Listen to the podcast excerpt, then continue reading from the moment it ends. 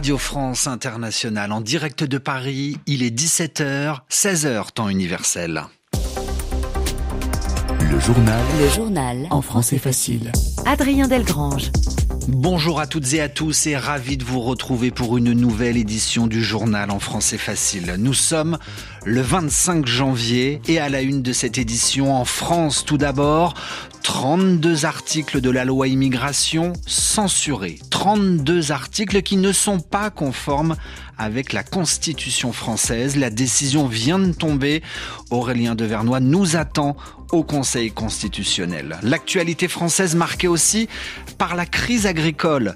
Les agriculteurs attendent les annonces du gouvernement. Au sommaire également de cette édition internationale, au Nigeria, deux attaques dans le centre du pays font plus de 50 morts.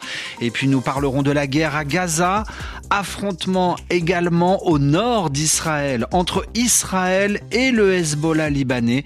Reportage à suivre. Voilà pour les titres, soyez les bienvenus.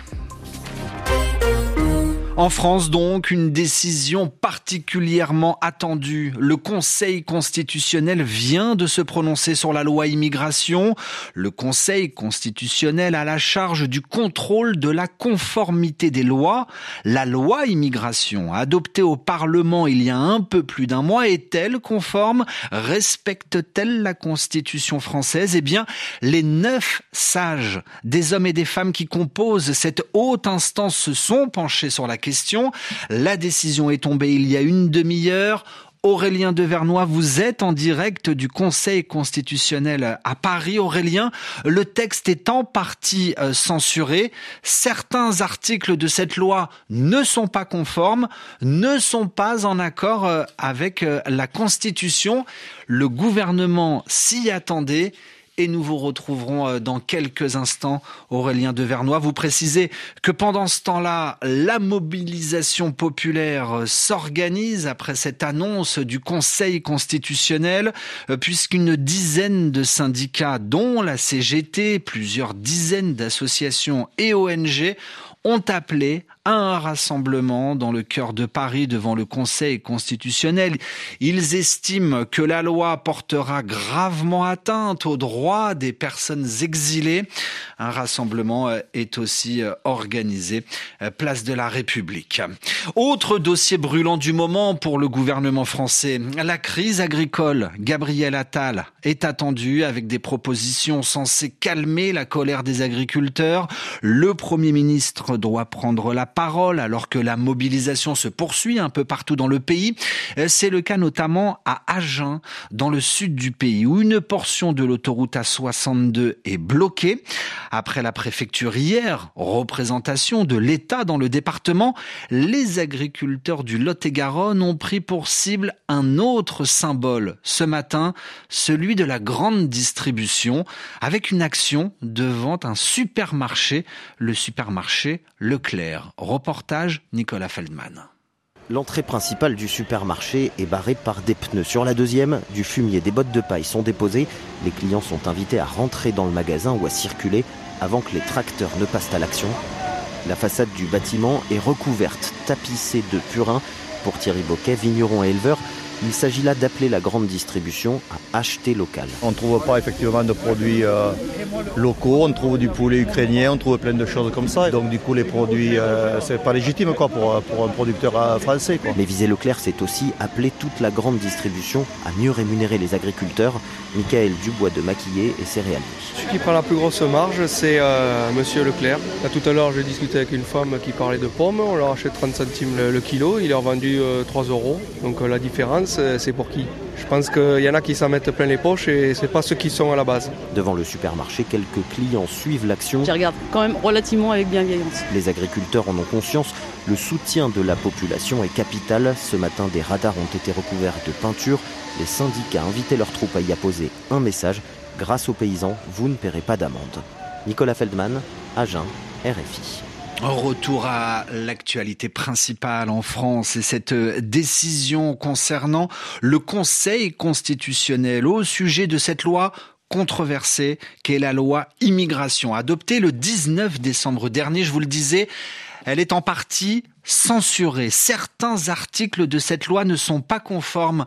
Aurélien Devernois, vous êtes en direct du Conseil constitutionnel et vous venez de suivre cette annonce.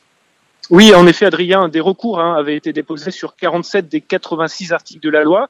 Et les sages ont finalement décidé d'en censurer totalement ou partiellement 35 et d'émettre des réserves sur deux d'entre eux, mais sans aller jusqu'à la censure totale du texte qu'espérait notamment la gauche. Globalement, ce sont majoritairement les ajouts faits par la droite au Sénat, puis lors des négociations à l'Assemblée nationale que le Conseil a jugé non conformes. 32 articles précisément ont été considérés comme trop éloignés de l'esprit du projet de loi. On appelle cela des cavaliers législatifs. Exit donc les quotas annuels sur l'immigration, en tout cas euh, dans la manière dont la discussion sur ce sujet était imposée au Parlement, écarter aussi les restrictions sur le regroupement familial, le droit du sol, l'accès aux aides sociales, à la nationalité et au titre de séjour pour euh, les conjoints étrangers, ainsi que, chose importante, l'accès aux études supérieures pour les étudiants étrangers, en particulier la fameuse caution que le Premier ministre Gabriel Attal avait lui-même qualifiée de conneries, supprimer également le droit de séjour irrégulier, euh, qui peut euh, se, met pas le contrat d'engagement et de respect des valeurs républicaines voulues par le gouvernement, gouvernement qui euh, évite donc la déroute, voire qui peut se montrer satisfait de voir disparaître des règles qui auraient pu l'embarrasser. Mais attention, avertit le Conseil constitutionnel, les 39 articles qui n'avaient pas fait l'objet de recours peuvent encore être contestés. Aurélien Devernois en direct du Conseil constitutionnel. Deux réactions politiques. Tout d'abord celle du ministre de l'Intérieur qui sera l'invité euh, de TF1 ce soir à 20h. Gérald Darmanin se félicite euh, de voir le Conseil constitutionnel valider, dit-il, l'intégralité du texte du gouvernement. Et puis autre son de cloche venu de la gauche, en l'occurrence le secrétaire général du Parti socialiste. Pour lui, le gouvernement portera comme une tâche indélébile l'appel à voter la loi qui vient d'être largement censurée. Israël lance un ultimatum. L'armée israélienne donne jusqu'à demain 15 heures pour évacuer un abri qui appartient à l'ONU. Un abri situé à Ran où ont trouvé refuge des dizaines de milliers de Palestiniens fuyant des combats entre Israël et le Hamas. Alors si Israël est en guerre contre le Hamas à Gaza, Gaza se situe au sud d'Israël, la situation reste aussi tendue à la frontière entre Israël et son voisin du nord, le Liban. Tous les jours, le Hezbollah tire des roquettes sur le territoire palestinien et tous les jours, l'armée israélienne cible également le sud-Liban. Les deux ennemis se jaugent, s'observent, mais aucun ne semble pour le moment disposé à se faire la guerre, ou du moins à augmenter l'intensité de leur affrontement. C'est un reportage RFI à la frontière entre Israël et le Liban, signé Sami Boukhelifa. Trop c'est trop, s'exaspère le major David Barour de l'armée israélienne. Son unité a pris position dans un kibbutz situé à 2 km du Liban. Le front est calme, quelques déflagrations lointaines à peine audibles. Pour le moment, personne ne trouve de solution pour mettre un terme à cet affrontement d'usure. Éradiquer le Hezbollah? Le Hezbollah fait partie du gouvernement libanais, nous ne voulons pas l'éradiquer. Mais éradiquer la menace que fait peser le Hezbollah sur notre frontière nord. Nous voulons qu'ils s'éloignent de notre frontière.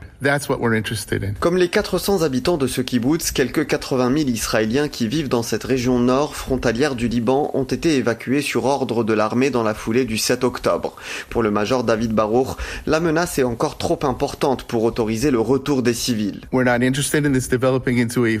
ne voulons pas d'un affrontement direct ici, comme nous ne voulons pas d'un affrontement direct avec les outils au Yémen. Oui, nous sommes conscients que nous devons gérer plusieurs fronts. Mais pour le moment, notre objectif reste le front sud à Gaza. Toutefois, si nous y sommes obligés, eh bien, nous mènerons la guerre sur plusieurs fronts. Le Hezbollah tire principalement des missiles guidés anti-chars Cornet. Difficile à intercepter, reconnaît un militaire israélien dans ce kibbutz. Sami Bourkifa de retour à Jérusalem, RFI. Ainsi se referme ce journal en français facile où que vous soyez sur la planète. Merci à tous de l'avoir écouté. Pour rappel, c'est un rendez-vous du lundi au vendredi 16h temps universel et quand vous voulez sur notre site françaisfacile.rfi.fr. À demain pour une nouvelle édition.